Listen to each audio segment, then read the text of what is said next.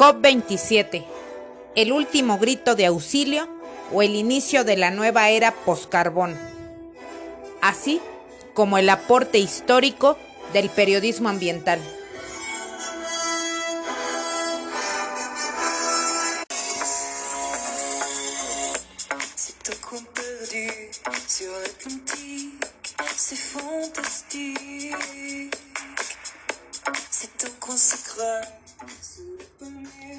El cambio climático se ha ganado ya un lugar en la historia. La bifurcación clave en la acción sobre cambio climático descansa sobre la Convención Marco de las Naciones Unidas, y después de muchas asambleas internacionales que le antecedieron, surgió la razón de ser de la adopción del Protocolo de Kioto en Japón, firmado en diciembre de 1997.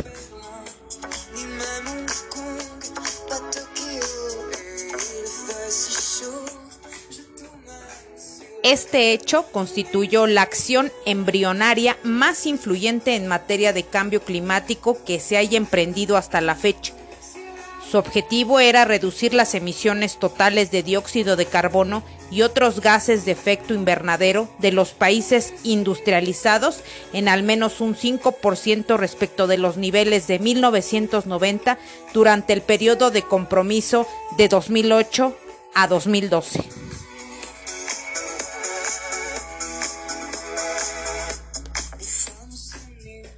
No obstante, durante todos esos años la Convención ha continuado con sus esfuerzos por hacer de la cuestión del cambio climático un tema de urgencia, auxilio y salvedad, mediante los estándares de su programa internacional, incluso cuando existen grupos enfrentados que defienden posturas opuestas.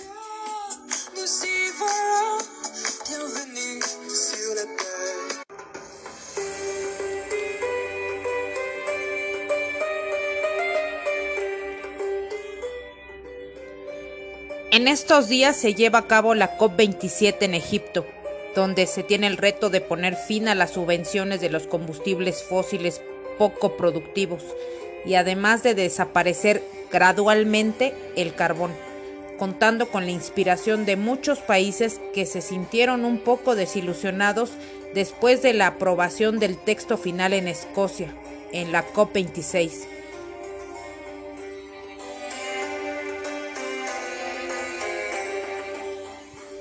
Pero no todo va mal.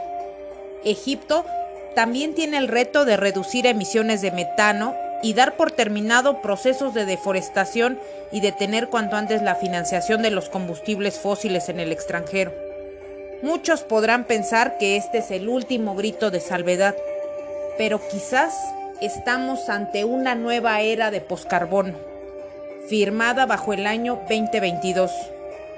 Resurgidos muchos países después de la pandemia del COVID-19.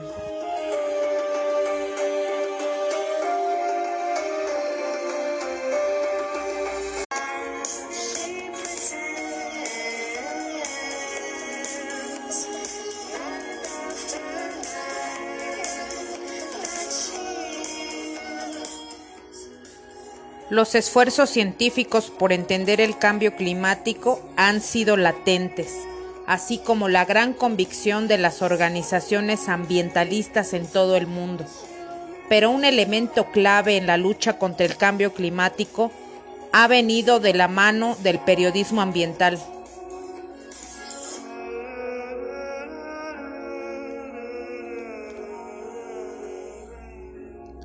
Porque la prensa es la artillería de la libertad, y son los que han alertado a la población de los profundos trastornos climáticos. Han hecho de los peores desastres naturales un transitar libre de rumores. Enfrentarse a la hoja blanca es como mantenerse de pie frente a la inmensa ola que devora todas las ideas de la devastación ambiental, y aún así colarse en el primer párrafo, flotando arriba de una balsa en medio del mar furioso.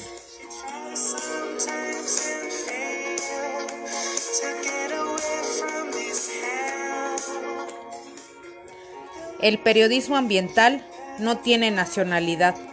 La hoja de vida representa la naturaleza narrada a través de cualquier medio.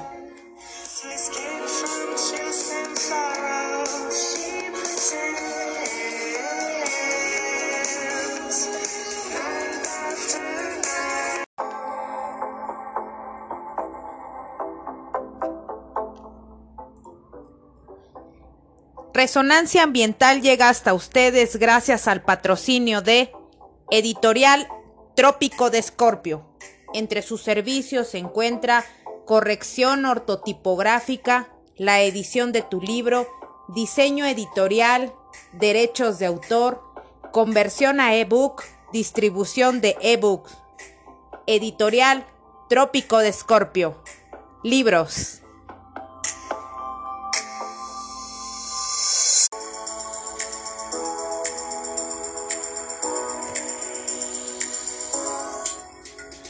Acrogram Solution, consultoría ambiental, asesoría técnica y legal, trámites de impacto ambiental en México. Busca tu trámite en línea, acrogramsolution.mx, consultoría ambiental.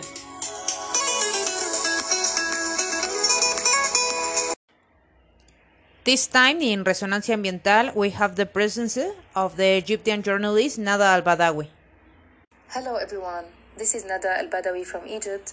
I'm a journalist specialized in environment issues. I'm interested in sustainability and climate change, and I have worked in this field for almost 8 years. Okay, let's start the interview. Next few weeks, all eyes will be on the Arab region, especially on Egypt for the 27th round of UN Climate Change Conference. In general terms, what can Egypt and Arab world use regarding the fight against climate change? Actually, Egypt is hosting COP27 in a very critical situation. Climate change impact is hitting and affecting almost every single country in the world. We saw a massive wildfires in many regions. We saw floods in Pakistan. It was really horrible floods. As well as the drought in the MENA region and Africa. Europe also was affected by the heat waves this summer. So that's why my country seeks to accelerate the global climate action across the main aspects of climate change, which will be on the agenda of COP27, the agenda of negotiations.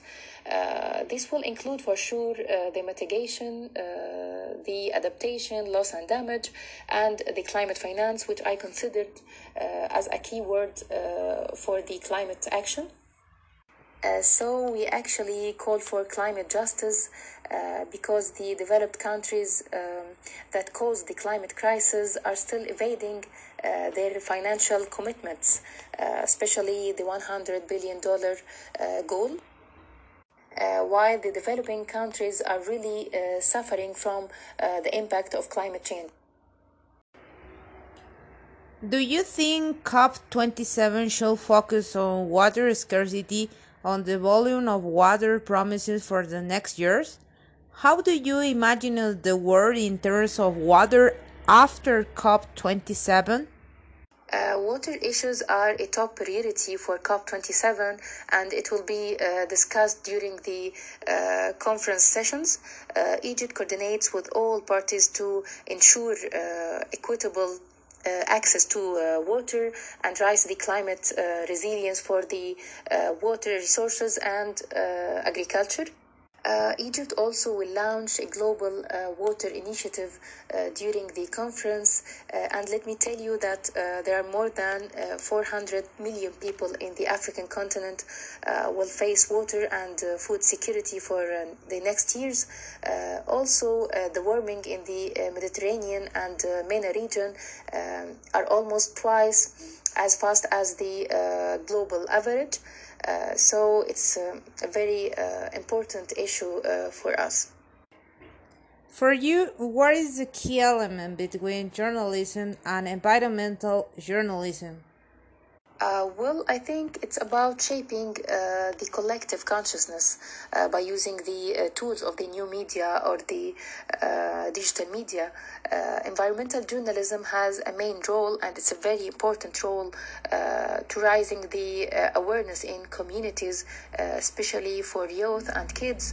And according to the IPCC, the Intergovernmental Panel on Climate Change, this shaping power can usefully build a public support to accelerate climate mitigation and do more efforts to reduce the emissions of greenhouse gases, but also it can be used to do exactly the opposite.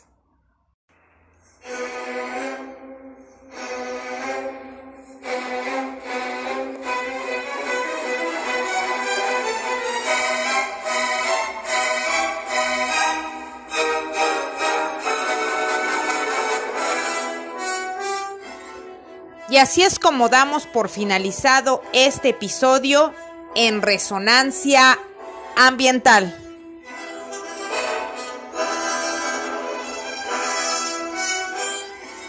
Queremos agradecer el enorme esfuerzo que mantuvo la periodista egipcia Nada El Badawi, reportando desde la COP27 en Egipto.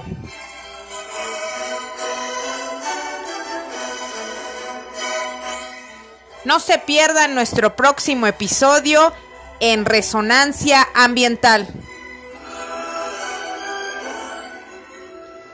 donde entrevistamos a las y los líderes ambientales del hoy y el mañana. Resonancia Ambiental.